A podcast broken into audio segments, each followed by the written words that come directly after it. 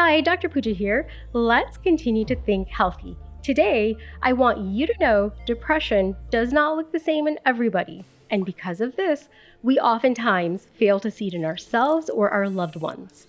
Let's look at one common symptom of depression.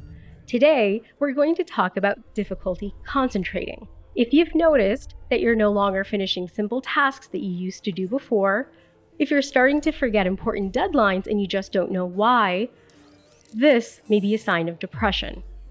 If you see this type of behavior in yourself or your loved ones, it's time to take action. There's nothing to be afraid of. Go call your doctor, call your healthcare team. I don't want you to feel stigmatized. I want you to know that there are more resources available. There's always more on my website. Till then, I'm Dr. Puja.